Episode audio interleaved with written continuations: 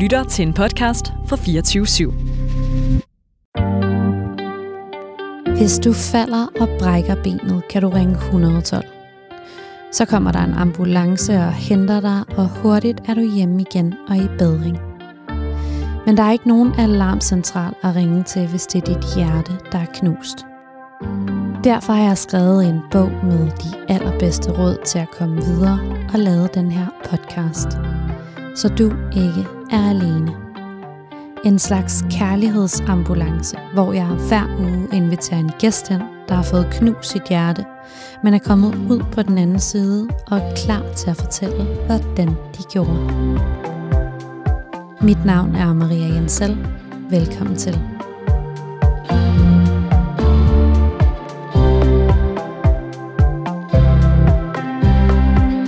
Min gæst i dag vandt Paradise Hotel og troede, at hun vandt i kærligheden samtidig. Hele Danmark kunne følge med i hendes forelskelse, kærlighedshistorie og til sidst i øjeblikket glaskuglen ramte gulvet, og hendes hjerte blev knust i lige så mange stykker. 500.000 kroner, utroskab, svigt og voldsomt store følelser blandet sammen til en stor hjertesovscocktail, som vi skal dykke helt ned i i dag. Velkommen til dig, Sille Nimholm. Tak. Hvor, hvordan har du det med at sidde her nu og skulle fortælle den her historie, som på en eller anden måde er blevet fortalt på alle mulige måder, og på en eller anden måde slet ikke er blevet fortalt rigtigt? Ja, altså jeg synes, det er enormt angstprovokerende, øhm, at jeg for første gang skal fortælle alt øh, om, hvordan jeg har det. Det var lidt en beslutning, jeg tog, da jeg blev inviteret herind, at jeg var sådan, hvis jeg gør det, så skal jeg også gøre det ordentligt. Øhm, og jeg tror, det bliver enormt svært, og jeg er ikke sikker på, at jeg ikke bliver påvirket af det, fordi det er stadig, altså det er kun fire år siden, at, ja. øh, at jeg gik fra David. Jeg, jeg synes, det er angstprovokerende, men jeg glæder mig også til at fortælle min historie, og hvad både Paradise og min relation til David har gjort ved mig, både på godt og ondt. Jeg har i hvert fald helt vildt mange spørgsmål, mm. øh, og det tror jeg også, øh, dem der sidder og lytter med har. Altså, der er så mange ting i den her fortælling, mm. som er så, så sindssyge og vilde og uforståelige, og hvor man bare øh, har lyst til at spørge jer begge to, hvad ja. sker der? Ja. øhm, men, men nu har du i hvert fald et rum til at give det plads og fortælle historien ordentligt. Ja, det er jeg meget taknemmelig for.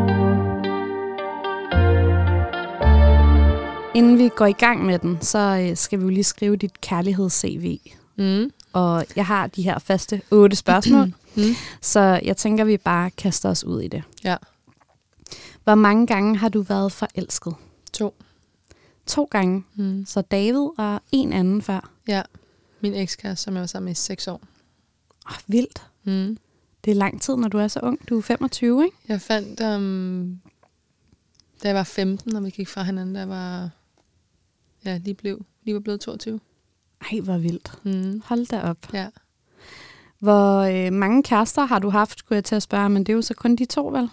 Altså, jeg havde en, der var yngre, sådan, ja. da jeg gik i, jeg ved ikke, 9 eller sådan noget, men han var skide sød, men jeg vil ikke sige, at jeg var forelsket. Nej, så den, han tæller ikke helt med som en rigtig kæreste? Nej, han var en sød, sådan god førstegangs kæreste, sådan, men ja. det, var ikke, det er ikke en, der har sådan sat nogle spor i mig, hverken på godt eller ondt. Nej. Hvor mange gange har du slået op med en kæreste? To. Med begge dine kærester? Ja. Så der er aldrig nogen, der har slået op med dig? Nej, så der har været fløter og sådan noget, som har gjort det forbi med mig, som har gjort lidt ondt. Men det er altid mig, der har sluttet det med, med fyre, jeg virkelig har været forelsket i. Hvor mange gange har du så fået knust dit hjerte? To. Begge gange, mm. hvor du har slået op? Ja. Troede du, at du aldrig ville blive glad igen? Ja. Begge gange? Ja. Er du blevet glad igen? Hmm. Det er et svært spørgsmål. Det er meget svingende. Fordi jeg stadig er i processen over, sådan, eller i at komme over David, og, og det vi ligesom har haft sammen. Fordi at øhm, uanset hvad der er blevet sagt og gjort, så tror jeg stadig på, at vi havde noget ægte sammen. Øhm, men af alle mulige årsager skulle det bare ikke være os, og det, det gør jo enormt ondt, når man jo havde en forventning og et håb om, at det skulle være os. Altså, jeg ville også næsten være overrasket, hvis du havde sagt ja fire Ja. uger efter Ja. et stort breakup. Altså, du ville næsten have øh, slået rekord i at komme, Ja. komme hurtigst Ja. videre i verden. Jeg er blevet gladere, men Ja. jeg synes stadig, det svinger meget, og går stadig meget op i at, at gøre ting, der gør mig glad. Sammen med mine veninder enormt meget, og ja, bruger enormt meget tid med dem for at, at prøve at genfinde lidt mig selv i, hvad kan jeg egentlig lide at lave, og hvem kan jeg lide at lave noget med. Øhm, og så alt det der fyre og noget, det er lagt enormt meget på hylden. Ja. Så du er single, og jeg går også ud fra, at du har kærestesorg lige nu. Det har jeg helt sikkert. Nu tænker jeg, at vi skal gå tilbage Mm. til historien Mm. og starte, hvor den starter. Mm. Og øh, altså, jeg forestiller mig, at den starter, da du møder David første gang, men, men du må endelig altså, starte historien, hvor, øh, hvor du synes, at den her Mm. kærlighedshistorie begynder. inden jeg tog afsted til Paradise, der øh, var jeg i en depression.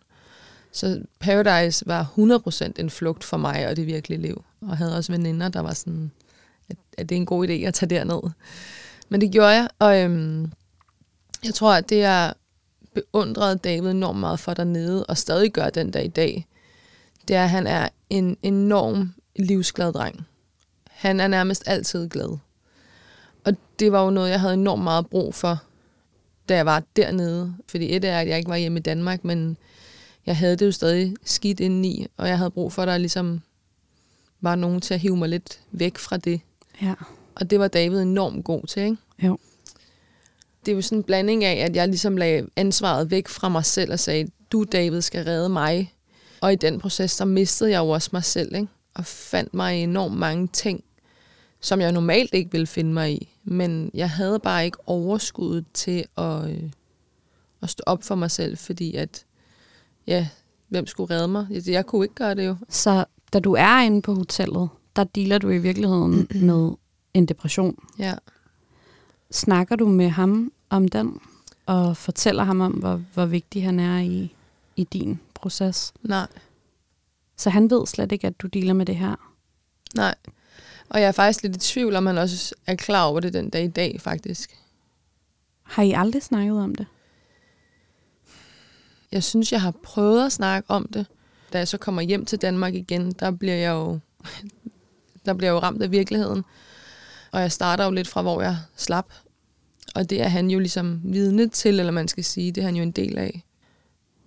Og jeg, ja, jeg tror også, at jeg ikke selv havde lyst til at sige det højt. Fordi at nu havde jeg jo fundet den her fyr, jeg enormt godt kunne lide, og jeg skulle jo være den bedste version af mig selv, ikke? Og det, det var jo ikke den følelse, jeg havde. Ej, og jeg, altså, jeg har aldrig nogensinde haft en depression, så Mhm. jeg kan slet ikke øhm, altså, sætte mig i dit sted på den måde, men jeg kender virkelig følelsen af at være helt ulykkelig og Mm. mm. føle sig ensom og tom, og at alt er ligegyldigt. Og så kommer der et menneske ind i ens liv, som er sådan en solstråle person, mm. Mm, og man bliver jo altså akut afhængig ja. af det her menneske til at gøre ens liv lyst. Ja, og det var det, der også skete generelt under mig og Davids relation. Ikke? Det der med, at jeg blev enormt afhængig af ham. Mit humør afhæng, altså afhænger af hans humør. Altså hvis han var i dårlig humør, så var jeg også i dårlig humør. Hvis han var glad, så var jeg også glad. Og jeg havde en forventning om hele tiden, at det var ham, der skulle hive mig op. Og det er jo, øh, det, det er jo hårdt at være i, både for, som mig, men også for sådan en som David, ikke? At skulle være der så meget for et andet menneske. Og jeg var jo hele tiden over i ham, fordi jeg kunne ikke holde ud at være hos mig selv jo. Jeg kan jo godt lide at fortælle de her øh, hjertesorgshistorier sådan rimelig kronologisk, så vi mm. kan følge med i hele din proces fra, fra start øh, mm. til slut. Men jeg bliver bare nødt til at spørge os om, altså, om du stadig er i den depression nu. Ja. Fordi jeg ved ikke, hvornår du skulle være kommet videre. Mm-mm. Det har været en lang proces for mig at indse, at nu har jeg det skidt indeni, ikke? Og så har jeg jo gået enormt meget til psykolog. Ja, det skulle jeg lige til at spørge om, altså om du stadig gør det, hvis du stadig er i den proces at komme over Ja, jeg, snak, depression. ja, jeg snakkede rigtig meget med en psykolog inden fra Viaplay af. Øhm, men jeg har selv gået til psykoterapeut i mange, mange år. Øhm, jeg kommer også fra en meget turbulent barndom, så har altid været vant til at snakke meget om mine følelser, hvordan jeg har det. Og øh, hende, jeg går hos nu, har jeg gået hos i mange år. Og øh, det var faktisk min mor, der var sådan, skulle du ikke prøve at tage en snak med hende? Hun kender dig så godt.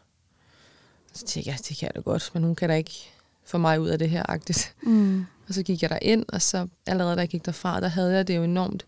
Jeg var stadig enormt ked af det og alt det her, men, men det var som, min skulder var blevet meget lettere på en Ja. eller anden måde. Og det vil jeg sgu nok fortsætte med, indtil jeg dør. Ja, det, det tror jeg i hvert fald ikke kan skade Mm-mm. øh, at snakke med nogle professionelle. Ja. Det er bare altid en god idé. Mm.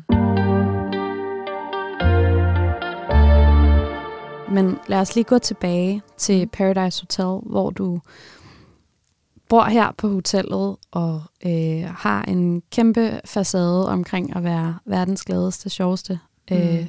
sødeste festpige. Mm. Øhm, og der er ikke nogen, der ved, at du faktisk er midt i en depression, Mm. og at du ser David her som, som din redningsmand, og, Ja. øh, og ham, der bestemmer dit humør. Vil du ikke prøve at beskrive den, altså op til finalen, det afgørende sidste afsnit, hvor I skal kigge hinanden i øjnene, mm. og I vinder det hele først, og så skal I gå øh, i den her berømte troskabstest med kuglen i jeres hænder.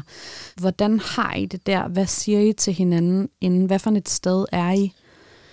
Både op til finalen og op til troskabstesten, der har vi det jo enormt godt, øh, synes jeg. øh, og jeg synes, vi er et sindssygt dejligt sted, og ja, vi siger jo begge to alt det rigtige. Ikke? Vi lover hinanden guld og grønne skove, og vi skal se hinanden, når vi kommer hjem, og vi deler pengene. Og... Men jeg tror, at altså sådan det, da, da David smider kuglen, der tror jeg, det gik op for mig, hvor meget han egentlig betød for mig. Jeg står der, og så føler jo, at jeg, jeg bliver afvist big time. Det er faktisk ikke engang det der med, at jeg ikke får nogen penge med hjem. Men det er det, der gør mest ondt, det er, at jeg har en fyr, jeg vil enormt meget. Og han har nærmest lige stået på en landsdækkende tv og givet mig fingeren. Ikke? Øh, det var aldrig rart at blive afvist. Og jeg var, blev bare bevidst om, at jeg var meget mere involveret i ham og det her, end hvad jeg måske nok lige vil erkende. Og det gik op for mig der, sådan, fuck, jeg synes, du fandme, altså, jeg synes fandme, du er sød, ikke? Så i virkeligheden, så var det nærmest der, du blev forelsket i ham. Altså Ja, selvom det også ja. var der, dit hjerte blev knust. Ja, jeg blev bevidst om, sådan, du gør noget ved mig. Jeg troede jo, at vi var på samme bølgelængde. Ikke? Altså sådan, det er lidt det der med, at jeg blev slået op med, ikke? da jeg står der. Og alle står og glor på det. Ja, Føler, jeg står der på scenen i bare røv. Ikke? det er jo også, altså, det, det er jo også et brud for åben skærm. Altså, Fuldstændig. for han må jo også have vidst, at, at selvfølgelig er det slut, når Mm. du smider kuglen. Det er jo ikke, Ja, det er ikke kun pengene, du mister, det er også kærligheden, du mister. ja. Og det var det, der gjorde mest ondt på mig. Jeg følte, at jeg mistede kærligheden. Hvad for nogle følelser gik igennem din krop, da du stod? Altså, både sådan inden han smider den, øh, har du sådan en tryg, øh, tillidsfuld følelse af glæde og, og, og kærlighed, eller er du mega nervøs, og, og hvad føler du lige, da, da det går op for dig, at han smider den? Mm, det, der var så mærkeligt, det var hele dagen, der var jeg helt rolig. Jeg var helt rolig. Jeg havde ikke den fjerneste idé, om han kunne finde på det, fordi jeg var sådan, vi deler pengene, og den der rigtig eventyrhistorie, ikke? Så jeg var, jeg var slet ikke urolig, heller ikke der står der. Jeg var overhovedet ikke urolig. Slet ikke nervøs. Jeg tænkte, altså tanken om, at han kunne smide kuglen, den strejfer mig slet ikke. Og da han så smider den, så blev jeg bare taget med bukserne ned, ikke? Fuldstændig. Jeg følte oprigtigt, at han havde knust mit hjerte. Jeg følte, at jeg blev stukket i mit hjerte. Altså sådan, det var så voldsomt, og jeg kunne ikke få lov til at føle det, jeg oprigtigt føle, fordi jeg stod i det forum, som jeg gjorde. Så da jeg kommer ind på værelset, da det hele er slut, der bryder jeg jo fuldstændig sammen. Jeg kunne dårligt trække vejret. Jeg vil også gerne spørge dig ind til, altså, da du står der, og han smider kuglen, og du beskriver det som, at du føler, at du er blevet stukket med en, med en kniv i hjertet. Mm. Der sker der jo også en virkelig berømt scene, at mm. du Mm. går fuldstændig amok på ham. Ja, Og det er jo også noget, som altså, med rette også er blevet kritiseret, fordi mm. Mm. det er jo aldrig nogensinde i orden at være Mm. voldelig over for nogen som helst. Mm-mm. Men vil du ikke prøve bare at sætte nogle ord på, hvad det er, der sker i dig, siden at, at det bliver så voldsomt? Jeg vil have, at David skulle føle den smerte, jeg havde. Sådan, hvis du forvolder mig den her smerte, så må jeg også godt forvolde dig den. Når man bliver enormt såret, ikke, så reagerer man jo tit uhensigtsmæssigt, og det gjorde jeg 100% også der. Men nej, hvor skulle han prøve at føle den smerte, jeg har haft inde i mit hjerte den dag. Ikke? Og jeg tror at stadig ikke, han den dag i dag forstår, hvor ondt det gjorde. Hvor ondt gjorde det? Nu bliver jeg lidt rørt, ikke? Men det gjorde, det gjorde enormt ondt. Ja. Og så går du ind på dit værelse, og så får du grædt igennem alene, eller er der nogen til ligesom... Vi havde en, øh, en sygeplejerske dernede, øhm, som øh, kom ind og var ved mig. Øhm, men der, hun kunne jo ikke sige eller gøre så meget, som gjorde, at jeg fik det godt igen, eller sådan stoppede med at græde, men jeg tror bare, sådan, som produktion havde de brug for, at jeg lige havde en, en voksen, ikke? Sådan, til lige at, i hvert fald at være der, hvis jeg skulle have brug for en krammer eller et eller andet. Ikke? Hvornår ser du så ham første gang igen, efter I har haft øh, den oplevelse sammen? Det er et par timer senere, efter vi har været i synk og sådan noget. Øh, vi skulle begge to lige synk. Og det er sådan nogle små interviews, hvor man fortæller, hvad man følte i ja. en bestemt scene. Præcis. Øhm, og det, der var jo rigeligt at tage af, ikke? øhm, for både mig og Davids ja. øh, vedkommende. Og du må sige, hvis du vil holde en lille pause eller et eller andet, altså så... Ja. Men øh, jeg ligger inde på værelset, og jeg har egentlig været i bad, og ligger egentlig bare i sengen, og sådan ikke rigtig føler noget. Altså sådan, jeg prøver ligesom at forstå, at, hvad der er sket. Du er vel i, altså i choktilstand? Fuldstændig. Jeg vidste ikke, om jeg skulle græde eller grine, eller, altså jeg vidste ingenting. Så jeg ligger egentlig bare der i sengen, og jeg kigger lidt ud i luften. Og så øh, kommer han lige pludselig sådan lidt halvvæltende ind ad døren. Øhm, og vi kigger bare sådan lidt på hinanden, og ja, yeah, han spørger, om han må komme ind, og jeg var sådan, ja, det må du gerne. Og så øh, kommer han over sådan, og så ligger sig i den, og så... Jeg kan ikke huske ordret, hvordan samtalen går, men jeg kan bare huske, at jeg var sådan, hvor, hvor, hvorfor? Altså sådan... Ja. Jeg troede, vi havde en genial plan, ikke? Altså sådan... Ja. Hvor han jo så bare siger, at han er mega ked af det, og at han gerne ville kunne lave det om, og ja, han glemte jo bare lidt, hvem han stod overfor, og ja, han nok bare mistet lidt sig selv, ikke? Sådan i momentet. Det er hans forklaring. Ja.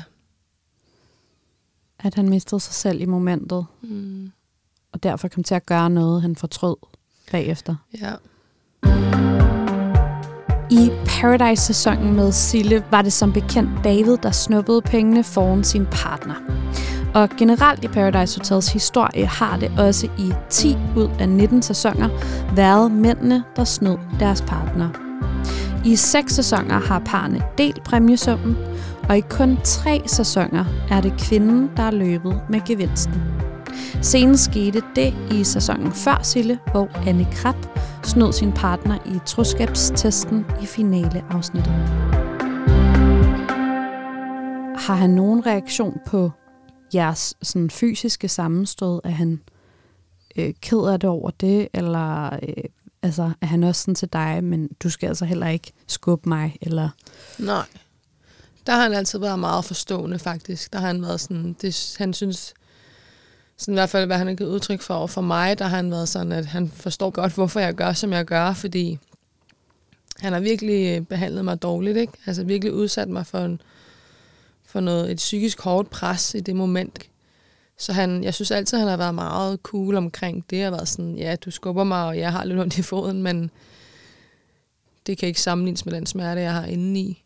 Hans fod bliver i orden igen to dage senere. Det gør mit hjerte ikke.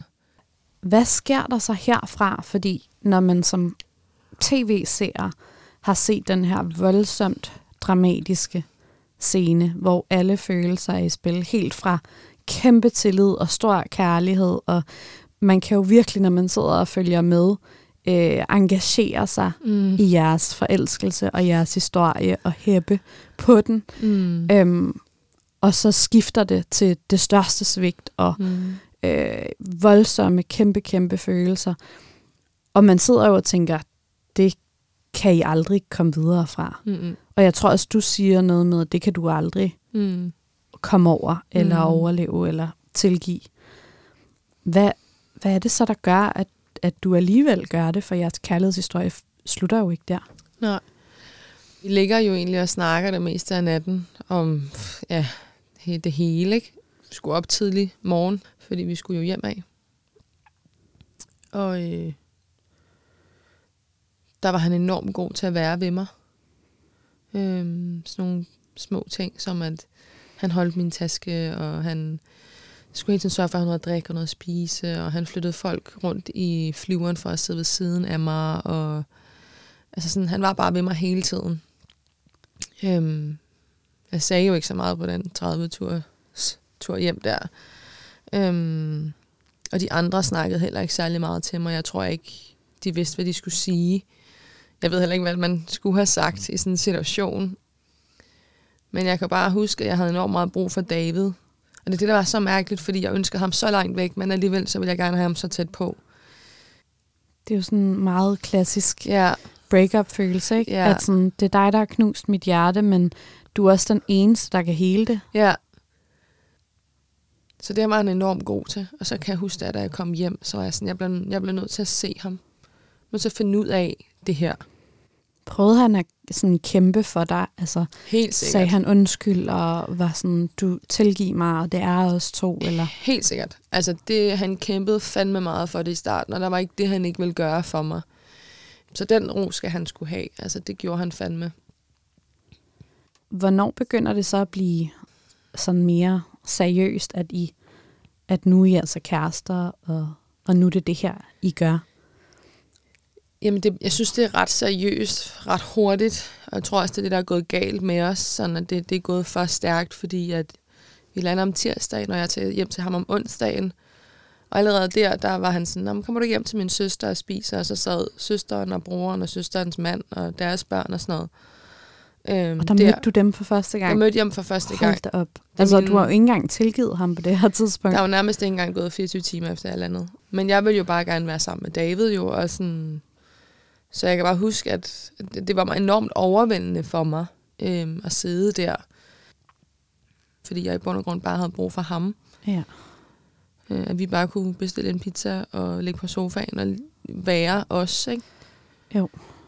Altså noget, jeg også bare kan forestille mig må være så sindssygt, det er øhm, at have været med i det her show, Mm-hmm. og have haft den her fuldstændig vanvittige oplevelse, så man ved, at alle, der har lyst i Danmark, vil kunne følge med i. Men I er stadig på det her tidspunkt jo fuldstændig anonyme. Det er jo ikke blevet vist endnu. Mm-hmm. Så, så sådan, I venter vel bare på, altså, du, du venter vel på, at det hele springer i luften på en eller anden mærkelig måde igen. Fordi det er, din verden er jo altså, eksploderet her, mm. din private verden, men du ved, at sådan, med øh, forsinkelse vil det eksplodere i hele Danmark. Ja.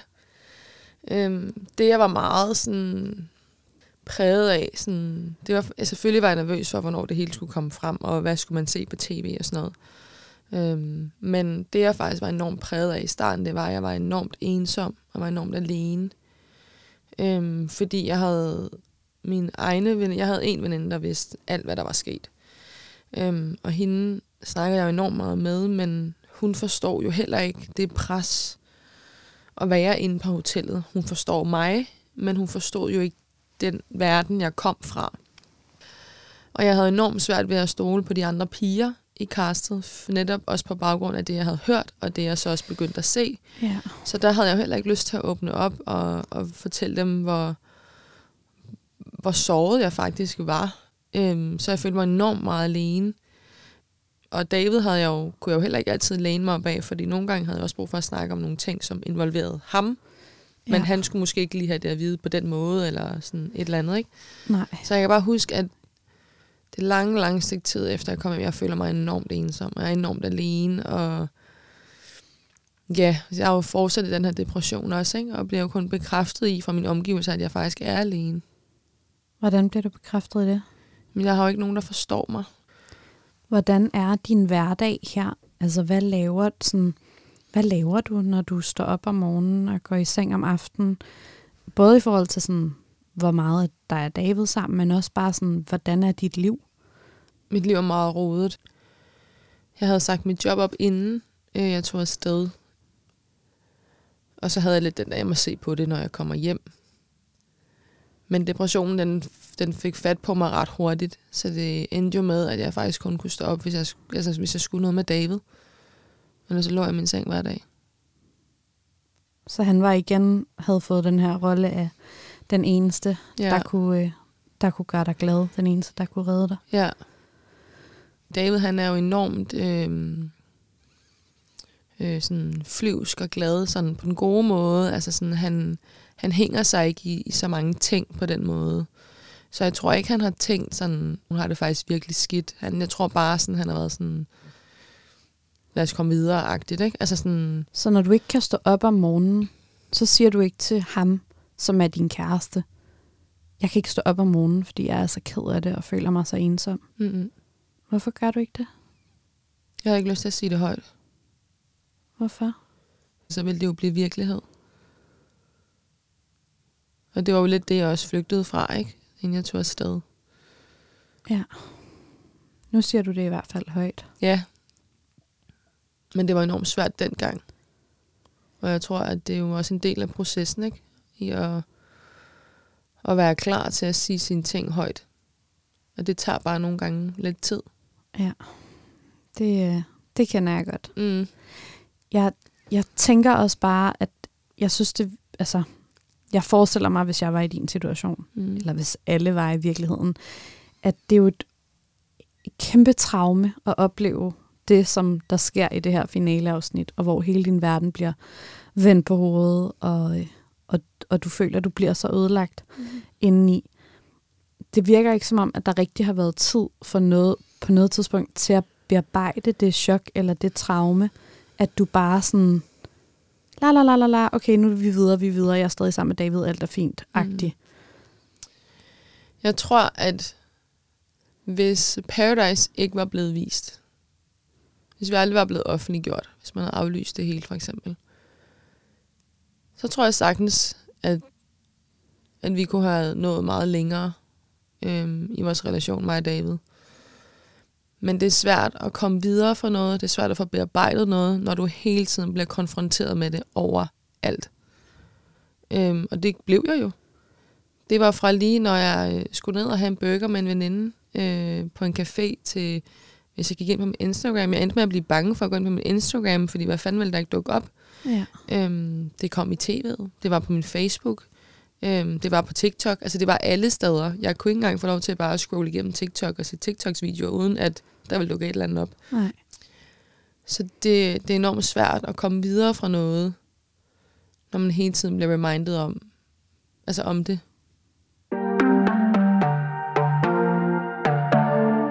Prøvede du at bearbejde det? Altså havde du med David nogle alvorlige samtaler om, Mm. hvad er det, der er sket?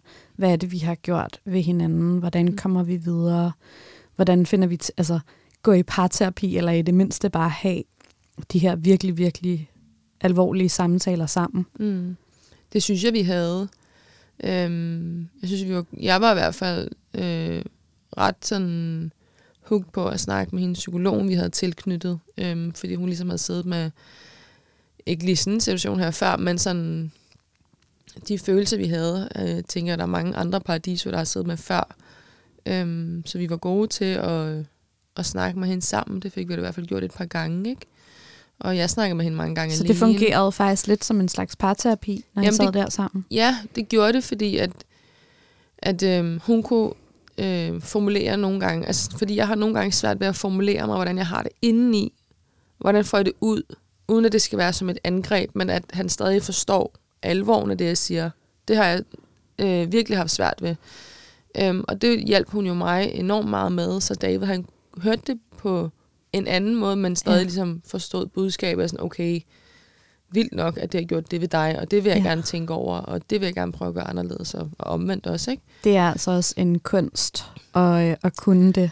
Jeg synes virkelig, det er noget, jeg snakker meget med mine veninder om Ja, øh, i relationer. Altså, hvordan man tager de svære samtaler, mm. Uden at det bliver et angreb. ja, Øh, fordi hvis du er hvis du er ked af, at din kæreste ikke laver nok overraskelser for dig, mm. eller er opmærksom nok, eller ved din familie nok, eller hvad det nu kan være, Mm. så er det bare så svært at formulere det på en måde, hvor at det ikke lyder som en kritik. Ikke? Ja, den er balancegang i at blive på egen banehalvdel, men ligesom også, ja, for sagt de ting, der skal siges. Man ja, har ligesom for at sige. anerkende. Sådan, jeg, Mm. jeg tror, for mig, der, der, der virker det rigtig godt, det der med at anerkende, at hans intentioner er gode. Mm. Altså at sige, jeg ved, at du gerne vil gøre mig glad, og jeg ved, at du gør dit allerbedste, Mm. øh, og du er også bare så dejlig. Mm. Jeg vil bare ønske, at vi så mine forældre lidt mere. Ja. eller et eller andet. Øhm, men sådan ligesom anerkende, at, at han ikke kommer fra et dårligt sted. Ja, Det er i hvert fald ret, altså det er jo ret fint, at I, at I sidder og har de, de samtaler der ja, på sådan en voksen måde hos, mm. en, hos en parterapeut. ja. Hjælper det så? Kan du mærke, at Mm. I kommer et bedre sted hen, eller får bearbejdet noget af det her traume, I har? Altså i forhold til Paradise, øhm, det fyldte øh, enormt meget for mig, øhm, at han kyssede med alle pigerne hele tiden. Ikke? Og så gik han ned og kiggede mig direkte i øjnene og, og løg mig lige op i ansigtet. Det fyldte enormt meget for mig, det gjorde mig enormt ked af det. Så jeg endte jo faktisk med at stoppe med at se Paradise. Ja. Øhm, Ja, fordi det kører parallelt med, at I begynder at blive kærester herhjemme, og at du også, som du siger, faktisk først rigtig bliver alvorligt ægte forelsket mm. i ham, efter I er kommet hjem. Ja. At så samtidig så... Skal jeg se ham være single med stort S, ikke? Jo, Og det synes jeg var enormt svært. Og det tror jeg, alle øh, kan relatere til, at altså i, i et parforhold, at vi ved jo alle sammen godt, at der har været andre. ja. Øh, men Vi behøver ikke kigge på det. nej. Øh, og det var også lidt sådan, jeg havde det. Øh, ved godt, at der har været ting og sager, men der er ikke nogen grund til at, at dyrke det på den måde der. Nej. Øhm, så stop med at se det, og jeg synes, det blev meget bedre i forhold til Paradise, øh, i hvert fald sådan, som jeg havde det inde i, at, øh, at jeg gik ikke så meget op i det mere, og fik ligesom også snakket med pigerne og placeret dem, og men så begynder jo, hos os begge to jo, begynder facaden jo på et tidspunkt at, at falde med lidt, ikke? Hvordan det? Altså, det er jo svært at forklare, for jeg ved jo stadig ikke den dag i dag, sådan helt specifikt, hvad der er gået galt, fordi jeg stadig er meget svingende, ikke? Ja. Og du er midt i det jo. Altså, du Stadig. står Mm. midt i den her sindssyge orkan mm. af, Mm. af hjertesorg. Og Ja, det er fire uger siden, I gik fra hinanden. Altså, det er jo... det er fire år siden, vi gik fra hinanden, og det er fire år siden, at hele Danmark havde en meget stærk mening om mig, ikke? Det hele, øh, altså alt, hvad der kunne gå galt, gik galt. Hvad gik galt? Hele min verden faldt jo sammen. Hvordan det? Nu bliver jeg ked af det igen. Åh, oh, det er så dumt. Det er slet ikke dumt. Jeg tror, at jeg er jo stadig meget sving. Der kan stadig være dage, hvor at jeg savner ham helt vildt. Ja. Men der er også dage, hvor jeg virkelig ønsker ham hen, hvor pepperet gror, ikke? Mm. Fordi at i min optik, så og det er den der balancegang, jeg hader ham, men jeg hader også mig selv. Jeg hader mig selv over, at jeg, at jeg har budt mig det her. At jeg ikke havde styrke nok til at sige fra. Fordi jeg ser mig selv som en kvinde, der godt kan sige fra. Og det kunne jeg ikke over for ham. Øhm, og det er jeg enormt skuffet over, at jeg ikke kunne. Så det er jo det der med, at hele den her Paradise-finale kommer frem, ikke? Og den er jo enormt forvejen hård for mig at sluge. Men oven i det, så har jeg jo også mistet den kærlighed. Jeg troede, jeg skulle have resten af mit liv, ikke? Og det fandt jeg ud af der. Det skulle jeg ikke, og det fandt jeg ud af kun to dage inden. Ja, I slår op to dage inden finalen Ja, bliver vist. Og hvorfor er det, at det slutter? så har jeg nogle, nogle krav, kald det hvad du vil, i mine forhold. Og det er, at jeg vil ikke have stoffer i mit forhold. Og det havde jeg gjort meget klart over for David, hvis det var det, han gerne ville, så skulle han gøre det, men så skulle han ikke være sammen med mig. Og det lavede vi en klar aftale om, at det ville ikke ske mere. Og så står jeg jo den mandag. Øh, jeg har kørt fra Aarhus mandag morgen, og jeg har taget vores vasketøj med til, hjem til mine forældre. Og så har jeg vasket hans bukser. Og han har ikke tømt sine lommer, øh, og jeg får ikke tjekket øh, lommerne, inden jeg vasker. Så jeg begynder jo at tømme hans øh, våde lommer for ting og sager. Og så tømmer jeg jo for hans punkt, og så begynder jeg jo at tømme hans punkt, så hans punkt ligesom kan blive tør. Så jeg tømmer den for kort og kontanter og sådan noget. Og så ser jeg jo en pose narko i den punkt der. Og så er jeg jo ikke idiot. Jeg ved jo godt, at han ikke holder det for en ven, ikke? Og så ringer jeg til ham på FaceTime med posen, og så, ja, så får jeg endnu en nedsmeltning. En meget ukonstruktiv en af slagsen. Og det var ligesom der, jeg fandt ud af, at nu kan jeg ikke det her mere. Selvom at jeg elsker ham rigtig højt, så kan jeg ikke være i det her, for jeg skal ikke miste mig selv i håb om, at jeg kan redde et andet menneske. Øhm, og der måtte jeg indse, at, øh, at vi skulle på hver vores rejse, hver for sig. Ja, og en ting er, at du ikke kan redde ham fra mm. at stoppe med at tage stoffer, hvis han nu havde lyst til det. Men, men han skal jo heller ikke være, altså, være den eneste, der kan redde dig. Nej. Altså, du, du bliver jo også nødt til at komme videre. Ja. Altså, fra, fra det, du dealede med, før du overhovedet mødte ham. Mm. Altså, for han er jo sådan et... Han er jo lidt som at tisse bukserne for ikke at fryse. Ja, Ikke? At, ja. at det, det heler jo ikke det rigtige sorg. Det heler jo ikke Nej. øh, din turbulente barndom og, og ensomhed og, Mm-mm. og de her ting, du fortæller om, som, som er mega, mega, mega svære, Mhm. og som jo kræver professionel hjælp og et kæmpe stykke arbejde. Mm. At sådan, det er jo som om, at det, det er doomed til at gå i stykker, hvis, hvis han har fået rollen, at, at han skal fikse det. Ja, der blev det bare meget klart for mig, at jeg er, nød, jeg er nødt til at finde mig selv nu. Jeg er nødt til at kunne lære at stå på mine egne to ben. Og at den eneste, der kan og skal redde mig, det er mig.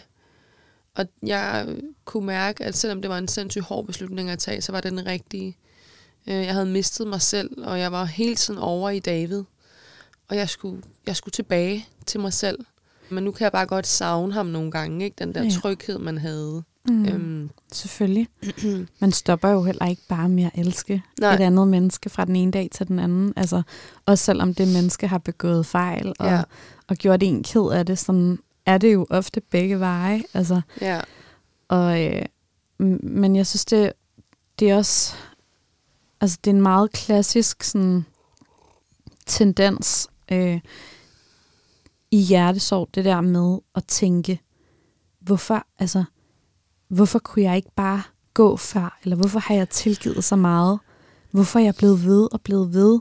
Kan jeg ikke nu, altså, nu må jeg da for helvede løsrive mig. Mm. Men at, at, det sådan, at det kan virke tusind gange mere farligt at gå, Mm. end farligt at blive i en relation, som helt tydeligvis er, er dårlig for en. Ja, det, øhm, jeg har spurgt mig, altså, jeg har sagt, spurgt mig selv så mange gange, om hvorfor jeg ikke bare gjorde det før. Fordi når jeg sidder nu og tænker tilbage, så er der jo så mange ting, hvor jeg sådan, hvorfor fandt du dig i det? Altså sådan, og den tror jeg også, der er sindssygt mange igen, der kan relatere til. Det ved jeg jo, fordi at efter jeg har delt mine ting på sociale medier, så kan jeg jo se, at der er jo enormt mange kvinder, der sidder i samme situation som mig. Og, jeg- og jeg, jeg ved ikke, hvorfor vi har fået indprintet, at det er bedre at være sammen med en, der ikke er god for en, end at være alene. Det er mig en gåde. Jeg tror, at sådan, altså for mig at se, sådan, hvis man kigger sådan helt historisk på kvinderollen, mm. i både den, vi er blevet præsenteret for i eventyr og mm. i. Disney-film og i øh, popmusik og alt muligt, så er der sådan, det, det fedeste, en kvinde kan opnå, det er at finde prinsen på den hvide hest. True. Altså, then you made it. Ja. Øhm, og jeg, jeg kan huske, hvor, hvor meget jeg tænkte over det, da jeg øh, blev forlovet Mm. med min mand, fordi alle lykønskede mig, som om jeg havde, altså, jeg havde bare klaret det nu. ja. Tænk engang. Du var nu, færdig nu. Ja. ja, præcis. Altså, nu er der næsten ikke mere at komme fra. Nu, Nej. altså, kom efter, nu kunne jeg bare lægge mig til at dø lykkelig. Ja. For jeg havde fundet manden, Ja. der, der fuldendt mig. Ja. Og, og det han blev mødt med, var sådan nogle, du ved, halv øh, øh, dårlige eller helt dårlige jokes om sådan, så faldt du i fælden, var, Ja. og nu er friheden over, og husk at, øh, du ved, have en vild polterappen, fordi Ja. det slutter om lidt, og Ja. øh, så videre, så videre. Ja, ja. At det er jo den fortælling, vi har om mænd og kvinder, ikke? Mm. At vi bliver hele af at have en mand ved vores side, Mm. og mænd bliver på en eller anden måde halve. Ja. Så, så jeg, kan, jeg, jeg tror bare, det sidder i mange, rigtig mange kvinder, Mm. at man skal have en ekstraordinær øh, styrke til at sige, selvfølgelig er jeg bedre uden ham her. Ja. Og det kan bare være, altså jeg er den værste til det. Jeg er så Ja. ja. dårlig til det. Øhm, så jeg kan i hvert fald rigtig, rigtig godt genkende den Mm. følelse, som, som du beskriver. Det kan være enormt angstprovokerende at gå imod sådan en fortælling, der fylder så meget i alle samfundslag og i alle kulturer. Altså sådan, det er jo noget, der er, som ja. Du også selv siger, fra barns ben af. Det er jo det, vi læser højt for, vores, for, mm. For, for børn, ikke? Jo. Og det er jo det, man bliver fortalt De også levede som lykkeligt til deres dages ende. Ja, og det, det er jo lidt det er jo et forskroet syn at have, ikke? fordi nogle gange så lever man lykkeligt til deres dages ende, men bare hver for sig. Ja. Ikke? Altså, og det er okay. Hvis du føler, tiden går, alle finder deres store kærlighed, og imens er du bare den eneste tilbage, der ikke lige er der endnu, så er det heldigvis slet ikke rigtigt. Danskerne finder senere og senere sammen med den person, de vil giftes med. Flere og flere er singler, og i 2012 var den ældste brud 92 år. Så det er aldrig for sent at finde kærligheden. Og indtil du finder den, så skal du bare huske på, at alt bliver godt igen.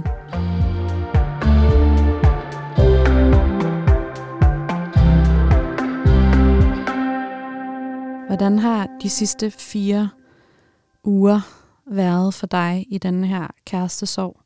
Altså, vi snakker jo tit i podcasten her om, at der er sådan fire grundfaser, man ofte går igennem Mm. i et, øh, når man har hjertesorg, at først så er man i chok, og så er man i sorg, Mm. og så begynder man at bearbejde det, der er sket. Mm. Mm. Og så på et eller andet tidspunkt, så når man ud i en styrkefase, hvor man føler sig helt igen, og måske stærkere endnu, fordi man har lært af det. Mm.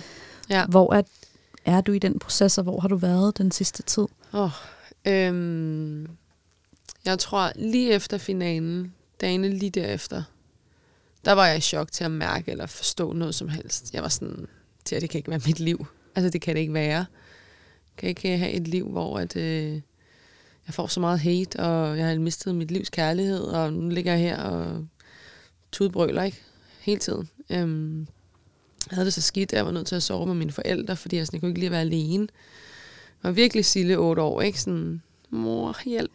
ikke? Altså, Ja. Og så blev jeg ked af det. Så blev jeg rigtig ked af det. Jeg kunne ikke se meningen med noget. Øhm, jeg lå i min seng hele dagen.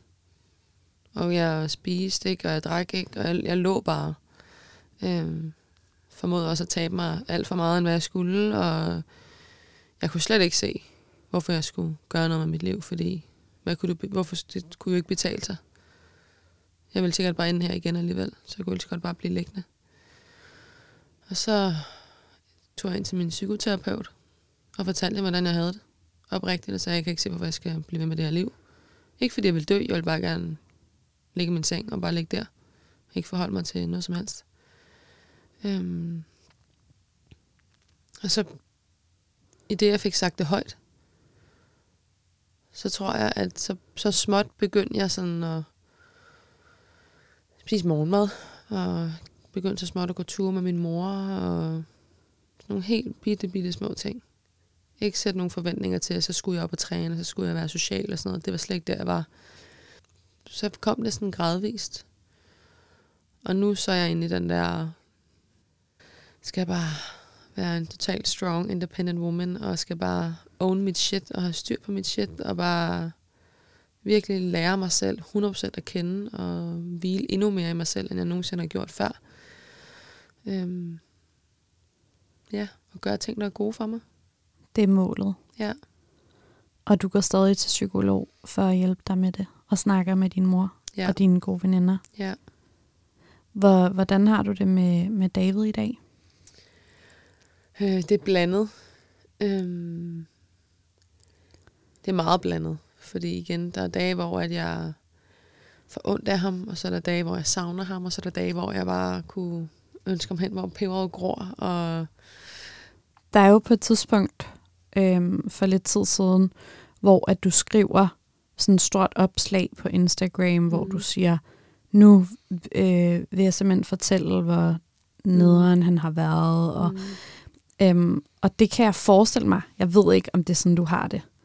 Men at det også er sådan lidt en affekt-ting. Altså Mm. hvor netop som du siger, at ens følelser svinger så meget mm. i den Mm. her hjertesorgsproces, at det kan være sådan et opslag, man en dag har helt vildt meget brug for at skrive, mm, og den næste dag har helt vildt meget brug for at slette. mm. Den dag, jeg lavede det opslag, der havde jeg fundet ud af, at han havde været mig utro.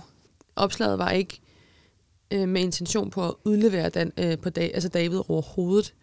Det var med intention at fortælle, hvordan jeg havde det. Hvad jeg har fundet mig i, og hvad jeg aldrig nogensinde skulle have fundet mig i. Og jeg fik jo en respons, som jeg faktisk ikke havde regnet med. Jeg fik sindssygt meget kærlighed, og jeg blev meget opmærksom på, at der er alt for mange kvinder, der går i det, øh, som jeg har været i. Altså det, det, jeg, det blev jeg meget overrasket over. Så det var for dig sådan lidt en måde at tage magten tilbage over ja. Din egen fortælling. Ja. Og sige det højt. Ja, turde sige det højt. Snakkede du med ham efter, øh, efter det opslag? Nej, jeg har snakket med ham en gang, og det var, fordi han havde mine ridestøvler. Men det er også det. Ellers så har vi ingen kontakt i dag Okay. overhovedet. Det bringer mig også lige videre til, til det sidste, Mm. som jeg bare selvfølgelig også vil høre om, for I har jo sagt helt fra starten, at I alligevel vil dele de her penge. Mm. Og jeg tænker, der er mange, der er spændte på, om det er sket, eller mm. Øh, stadig er planen, Mm. efter alt det, der er sket. Hvad, hvad er ligesom status på, på den præmiesituation? Jeg har stadig en forventning om, at David han overholder sin aftale. Ikke fordi han overholder nogle af de andre aftaler, vi har lavet, men så tænker jeg da, at han giver lyd fra sig på et eller andet tidspunkt. Når han vil overføre nogle penge. Ja, Får du en mobile pay det kan det godt være. 250.000? Ja, det vil der lov at håbe. Jeg vil sige, ja, for mig, der har der været øhm, to forskellige ting, der har fyldt. Og det er sådan to forskellige sager. For mig, der er det pengesituationen, er den, der har fyldt allermindst for mig. Fordi der er ikke de penge i verden, David han vil kunne overføre til mig, som vil kunne gøre, at jeg vil få det godt igen. Eller at det vil kunne tage tilbage noget af det, jeg har gået igennem. Så han kan overføre en krone, han kan overføre en milliard. Det vil ikke, altså følelsesmæssigt for mig, Nej, ændre noget. Ikke. Det er vel mere, altså det handler vel mere om et løfte. Altså det, Det, er handler mere, vel mere om om et løfte, øh, at en, en nu, tillidsting. ja, og især, altså det er blevet sådan lidt vigtigere for mig efter alt det her, fordi han har givet mig så mange løfter, han ikke har kunne holde. Så jeg tror, for mig vil det, hvis jeg skulle se, prøve at se det objektivt, hvis man overhovedet kan det, at vise, at han faktisk er en mand, der godt kan holde sine løfter. Er det sådan lidt det sidste strå, du holder fast i for at, hvad for en historie, du skal ende ud med at have om ham? Altså hvad for et menneske han, han er, Ja, om han overfører de penge eller ikke gør. ja fordi jeg føler, at det kommer til at vise enormt meget øh, om ham som menneske. Om han kan overholde et løfte eller ej. Vi taler jo tit øhm, om sådan closure, når det mm. handler om at komme videre mm. efter kærestesorg. Føler du, at du har fået din closure med ham, eller har du brug for en afsluttende samtale, eller er der nogle ting, der skal siges, som ikke er blevet sagt, eller hvor vil det være fint for dig aldrig at snakke med ham igen? Altså hvis jeg sådan skal prøve at overtænke det lidt, så tror jeg, at det kunne være enormt rart at prøve at snakke med ham om 10 år eller sådan noget, ikke? Ja. Når han var blevet sådan rigtig voksen, øh, og måske havde fundet sig en sød pige, og han virkelig havde slået sig ned, ikke?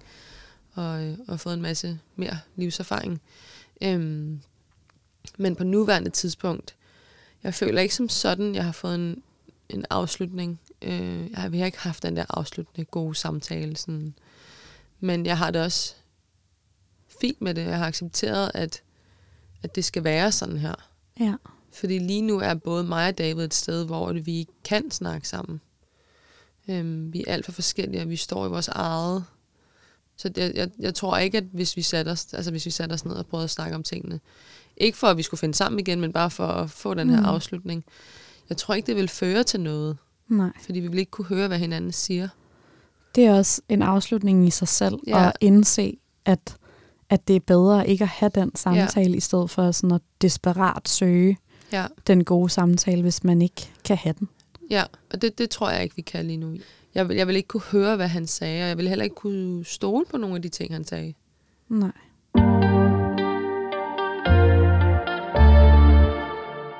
Nu øh, tænker jeg, at vi øh, rykker videre. Mm. Så jeg har jo bedt dig tænke over, hvad dit allerbedste råd er. Mm. Det vigtigste, du vil sige til en, der sidder i hjertesorg lige nu. Ja. Og jeg har, jeg har tænkt meget over det. Jeg synes, det er enormt svært. Men mærk det, du mærker. Og så lad være med at være sådan, ej, jeg har været ked af det i to uger. Ja, og så what? Hvad skal du nu? Altså, tro på, at der er en mening med, at du mærker det her. Du, du er i det. Og stol på processen. Dem fik jeg jo også mange af de der beskeder. Ikke? Sådan, du skal nok Ja. få det godt igen. Og jeg var sådan, ja, du ved ikke en dyt. Altså, jeg ligger her og får det aldrig godt igen. Men det gør man virkelig. Mm. Så stol på processen. Giv dig selv lov til at mærke det, du mærker. Giv dig selv lov til at være ked af det, hvis du er ked af det. Altså det her program er i hvert fald et bevis på, at øh, der er rigtig mange mennesker, som har hjertesorg i, i op til flere år. Mm. Øhm, og, øh, og at det ikke nødvendigvis er nogen dårlige ting, fordi Mm. man kan lære sindssygt meget af det. Mm. Bruge det Mm. til sin næste relation, og Præcis. faktisk sådan helt klichéagtigt komme stærkere ud på den anden side. Ja. Men det er ikke løgn. Nej, det er det ikke. Der har været sindssygt mange kliché-ting, som jeg har fået at vide. Ikke? Hvor, Ja. da jeg var i sådan virkelig sovn, og kunne jeg jo ikke se det, der var jeg bare sådan, I ved ikke, hvad I snakker om. Ja. Jeg har aldrig været så ked af det, som jeg har været. Og så sidder jeg nu og var sådan, ja, de var måske, de havde måske lidt ret, ikke? Altså, Jo. så det tror jeg. Stol på processen, og så mærk det, du mærker, og slap af i det. Det skal nok gå, alt sammen. Hvis du har oplevet utroskab i dit parforhold, er du virkelig ikke alene. Ifølge forskning fra Statens Serum Institut og Aalborg Universitet har cirka hver fjerde mand og hver 8. kvinde i Danmark været deres partner utro. Og man siger, at omkring halvdelen af alle skilsmisser skyldes utroskab. Er du klar på at øh, tage nogle spørgsmål i breakup-versionen af Jeg har aldrig lejen? Yes. Jeg har aldrig stalket en ekskæreste. Vi Øh. snakker ikke kriminelt. Vi snakker bare... Hyggestalking. Ja, Jo, det har jeg sgu nok. Begge to. Nej, Hvem har du stalket? David, ikke? Altså sådan, ja. Så jeg var nødt til at blokere ham, fordi jeg var sådan, åh, ville jo gerne se det, men jeg blev ked af det, hver gang jeg så noget, og Tjekker Uff. du stadig hans profil en gang imellem? nej, det gør jeg ikke. Er det rigtigt? Du kan Ja. godt lade være? Ja. Fordi at jeg ved, at jeg kommer til at se noget, som jeg ikke synes er rart, eller så begynder jeg at overtænke et eller andet, som ikke gavner mig overhovedet. Ja. Det, Så- det er virkelig godt, du kan holde fast i Det, så jeg var fordi nødt til at blokere over alt. der er godt nok mange, der, øhm, Ja. der virkelig ikke kan lade være lige meget, hvor dårligt det er for Nå, dem. altså, jeg har jo veninder, der har øh, sådan nogle øh, fake-profiler Ja. og sådan noget der. Altså, det, det er har, der det, mange, har, der har. Det vil sige, det har jeg så aldrig haft. Øhm, men ja, jeg, nej, jeg har sagt til mine veninder, jeg gider ikke at høre om det. Godt være, han ligger med 500 piger eller et eller andet. Det, det må han gerne. Han er jo single nu. Jeg, jeg vil ikke høre om Nej. det. Det er irrelevant for mig og mit liv. Nej, du skal have dit eget fede liv nu, Ja, ikke? præcis. Og så må han leve sit. Ja. Jeg har aldrig været sammen med en anden for at gøre min ekskæreste jaloux. Nej, altså mig og mine veninder joker nogle gange med det der med sådan, om det kan da være, at han har en sød kammerat eller et eller andet, ikke? Men sådan, jeg har aldrig rigtig gjort det, nej. Nej. Det, jeg tror også, det er, en, det er en følelse, som er sjovere at joke med, Ja, end det er, når man pludselig ligger der og er sådan, øh, ja, hvorfor er jeg Og- sammen med det her menneske, Ja. og det er ikke engang noget, jeg rigtig har lyst til, og så bagefter, så er det sådan, kan man bare føle sig helt sådan trist. ja, det var jo slet ikke ham, man ville ligge med. Nej, præcis. Så, så nej, det har jeg aldrig gjort. Vi joker bare med det sådan, ej, det kunne være sjovt, ikke? Ja. Eller sådan, hans bror er også lidt sød, eller sådan noget, Ja. eller andet åndssvagt. ja, men det nej, går ikke. Det er aldrig blevet en realitet. Det er godt. Jeg har aldrig taget et bestemt sted hen for helt tilfældigt at møde min ekskæreste. Øh, jeg, har ikke, øh, jeg har ikke gjort det med min ekser, men jeg har gjort det med mine fløjter. Sådan, Ja. ja. ej, er du også på den her klub? Ej, hvor pudsigt. hvor du har set på sociale medier, at de nok vil være der, eller et eller andet. Ja, og det ender jo aldrig, som man gerne vil have det. Det ender bare med, at han altid er fucking ligeglad med en, og så er man sådan, nå, ev. Jeg kan huske, at jeg så sådan en Hollywood-film, hvor de forklarede, sådan, hvad et meet cute var. Som er sådan i den klassiske scene, som er i enhver romantisk Hollywood-film, hvor at, at hovedpersonerne, dem der bliver forelsket, mødes på en cute måde. Åh, Og det kan jo være, at de stod ind i hinanden rundt om et hjørne eller et Ja. eller andet. Og det er jo sådan lidt den, man drømmer om at skabe. Sådan, hvis jeg så bare kommer, og så sådan svinger jeg lige med håret, og så Ja. ser han mig lige, og så, ej gud, ja, er du her? skæbnen. Verden vil føre os sammen. Ja, Jeg har aldrig lagt billeder på Instagram for, at min ekskæreste skulle se dem. Øh, altid nærmest. Ja. Den sikker vinder. Især hvis det er et billede, han sådan, man har vist ham. Altså inden man lægger det op, og han har været sådan, ej, der ser du vildt godt ud. Så lægger man det 100% op. Altid. Jeg har aldrig læst min ekskærestes beskeder. Ja, det har jeg gjort. Med dem begge to, eller med en af dem? Kun med David. Blev det en, blev det en krise, da du havde læst de beskeder? Altså, jeg tænker, man må jo ikke rigtig læse sin Nej, nej, det er totalt langt over grænsen. Altså, der, er- Det... Blev han sur over det? øh, nej, fordi at jeg, øh, jeg, jeg øh, lavede en ret god finde, fordi han så var inde på sin Instagram, og jeg sidder lige ved siden af ham, og så kunne jeg jo se hendes navn, og så var jeg sådan, hvem er det der? og så gik han derind, og så, Så han har faktisk aldrig fået det at vide. nej. det er mega pinligt, men øh, sådan er det. Jeg har aldrig taget hævn over en ekskæreste. Nej, det har jeg ikke. Kunne du finde på det? Altså, jeg vil sige, jeg ved, mig og mine veninder har joket lidt den der med sådan, prøv at tænke, hvis man sagde, at altså, man var gravid, ikke? Nå, Så vil han jo dø. Chok, chokhævnen. så vil han jo dø. Men det har vi joket med, men jeg har aldrig gjort det. Nej. Også fordi det, jeg er ikke gravid. Det vil Nej. være mega tavligt. Altså, det ville jo også være sindssygt tavligt. Altså, så modbydeligt, ikke? Men man kan godt have øjeblikke, hvor man lige får lyst. Øh, så, så, så, så er det godt, hvis man har nogle venner, Men- der kan styre en. Præcis. Nogle gange, så, det tror jeg er meget normalt i sådan en breakup, ikke? At så er der bare perioder eller sådan momenter, hvor man er sådan, ej, hvor gad jeg bare godt være mega barnlig og led. Ja.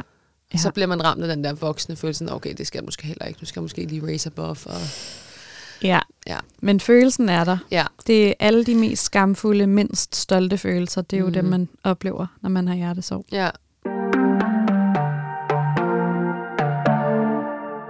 Vi skal hjælpe et par lyttere. Mm. Der øh, er to spørgsmål her, så jeg håber, du er øh, klar på at give dine bedste råd. Skal gøre mit bedste i hvert fald.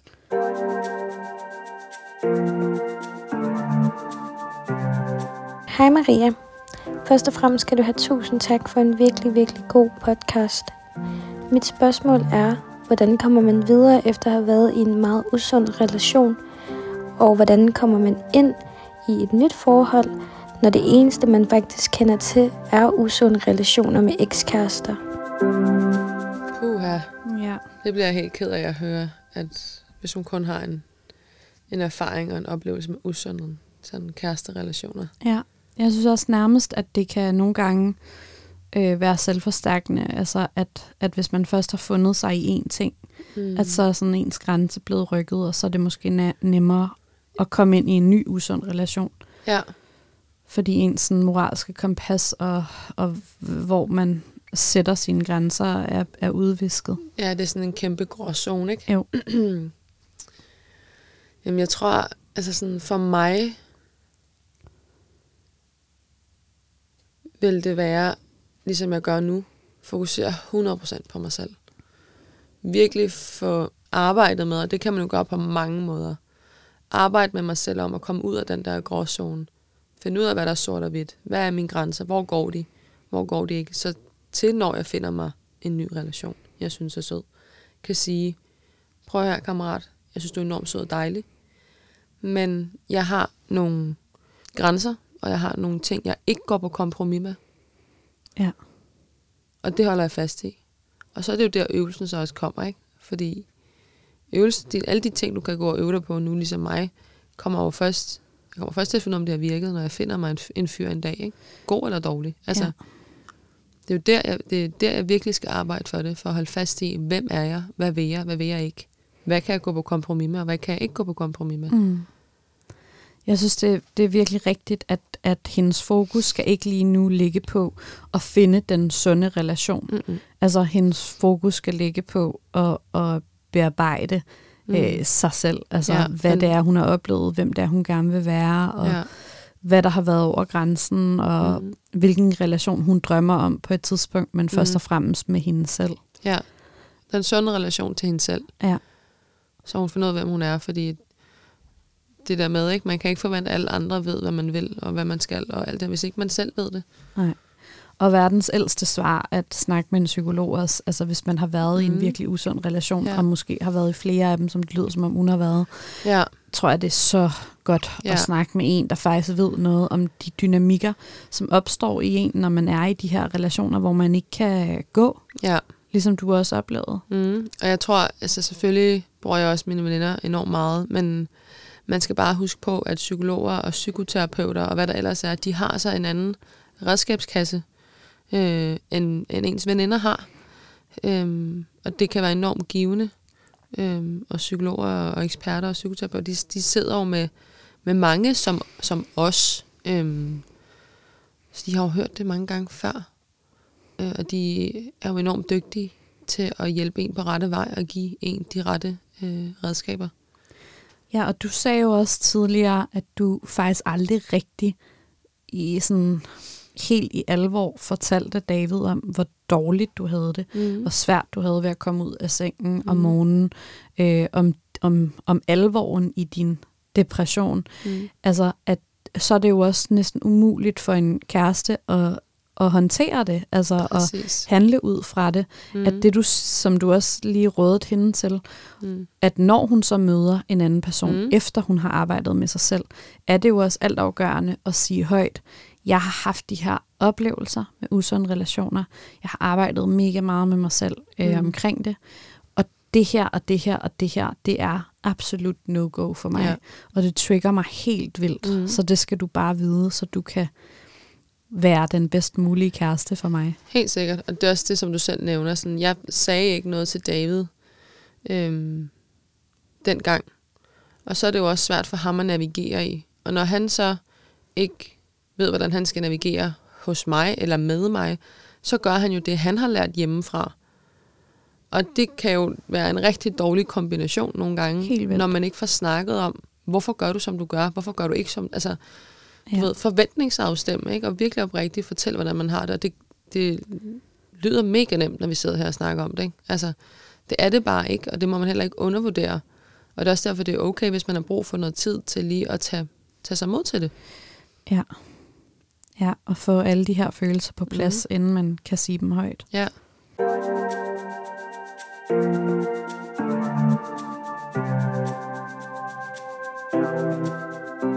Hej. Jeg troede, jeg havde fundet den person, jeg skulle leve mit liv med. Og nu står jeg her efter fire år, og han tvivler. Han føler, at det er slut. Og hvad gør jeg, når jeg på ingen måde føler, at vi er slut? Uha. Det er svær. Ja. En klassisk ulykkelig kærlighedshistorie, mm. hvor den ene vil, Mere end den anden. og den anden ikke vil. Mm. Oh, ja. Hvis det var min veninde, der siddet over for mig, så havde jeg sagt, at øh, hvorfor skal hun være sammen med en, der ikke vil hende 100%? Hun fortjener 100%. Hun skal ikke have 60 eller 40%. Det er hun for værdifuld til. Så er, han, så er det jo ham, der ikke er, er god nok til hende, og ikke omvendt. Og jeg tror, det, det, er virkelig sådan, det er en virkelig fin pointe, at du siger, at det er sådan det, du vil sige til din veninde. Mm. Fordi at, at når man selv står i det, Mm. altså jeg tror, det er det, vi alle sammen vil sige til folk, vi elsker. Mm. Men når det er en selv, så er det bare så svært Ja. at gøre det. Mm. Altså det er så svært at føle det. Så jeg tror også, hvis jeg skulle sige, hvad jeg selv ville gøre, altså helt realistisk, ikke hvad jeg ville ønske, Mm. mm. at jeg ville gøre, men hvad jeg ville gøre, så ville jeg have brug for, altså hvis min mand kom og sagde til mig i morgen, vi skal ikke være sammen længere, Mm. og jeg havde det, som jeg har det nu med ham, Mm. mm. at det, det skal vi for altid, Ja. så ville jeg også have brug for at kæmpe rigtig meget for det, før jeg kunne give slip. Ja. Altså, at, at jeg vil godt kunne forstå rationalet i, at selvfølgelig, hvis han ikke vil, så skal jeg jo ikke, og jeg er mere værd end det. Mm. Men jeg vil også bare, og der tror jeg, øh, folk er jo forskellige. Nogen har virkelig brug for, for den der kamp, og nogen har brug for bare at Mm. passe på sig selv og trække sig væk.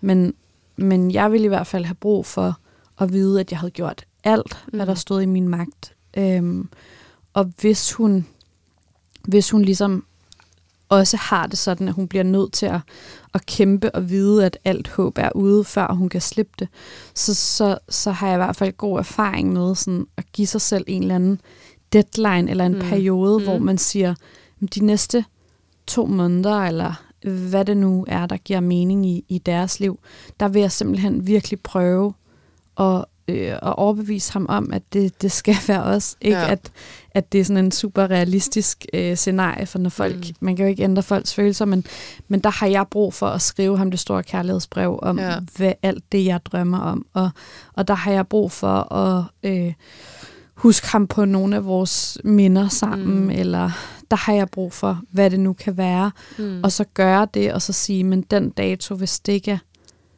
hvis han ikke er kommet ja. tilbage der, hvis han ikke er fortrudt der, så er det der, jeg må begynde min hjertesorgsproces og ja. sige, okay, ja. han vil ikke, jeg skal selvfølgelig være sammen med en, som vil. Altså, jeg tror, at det er så fint, at man kæmper for det, og jeg tror, at det er endnu finere, at man også sætter en deadline, ikke? fordi når man lad os sige, at øh, det så fungerer rigtig godt i de to måneder, ikke? Øhm, skal man så blive ved med at give 200 procent og virkelig bare øhm, altså gøre alt det her, fordi man i, i bund og grund er bange for at miste? Ja. For mig vil det handle om sådan, okay, jeg må ikke blive sur på ham, jeg må ikke ja. sige, at han øh, skal huske at tømme øh, vaskemaskinen, nej. eller sådan, fordi, åh oh, nej, hvad nu, hvis han så går fra mig? Ja. Øhm, så jeg tror, det er rigtig fint, at man kæmper for det, og jeg tror, det er endnu finere, når der er en deadline at sige, ja. jeg gør, hvad jeg kan de næste to måneder, for eksempel. Og så Men, skal hun også være netop opmærksom på, at, altså, at som du også lidt siger i, altså indirekte i, øh, i dit svar, at, at, øhm, at hun jo også på en eller anden måde er farvet af, at det er ham, der er gået. Mm. Så han er blevet meget mere fantastisk, mm. end han ville være, hvis han ikke var gået. Mm. Altså lidt ligesom, at du også beskrev, at det David han smed kuglen, det var der, du indså, hvor forelsket du var i ham. Mm.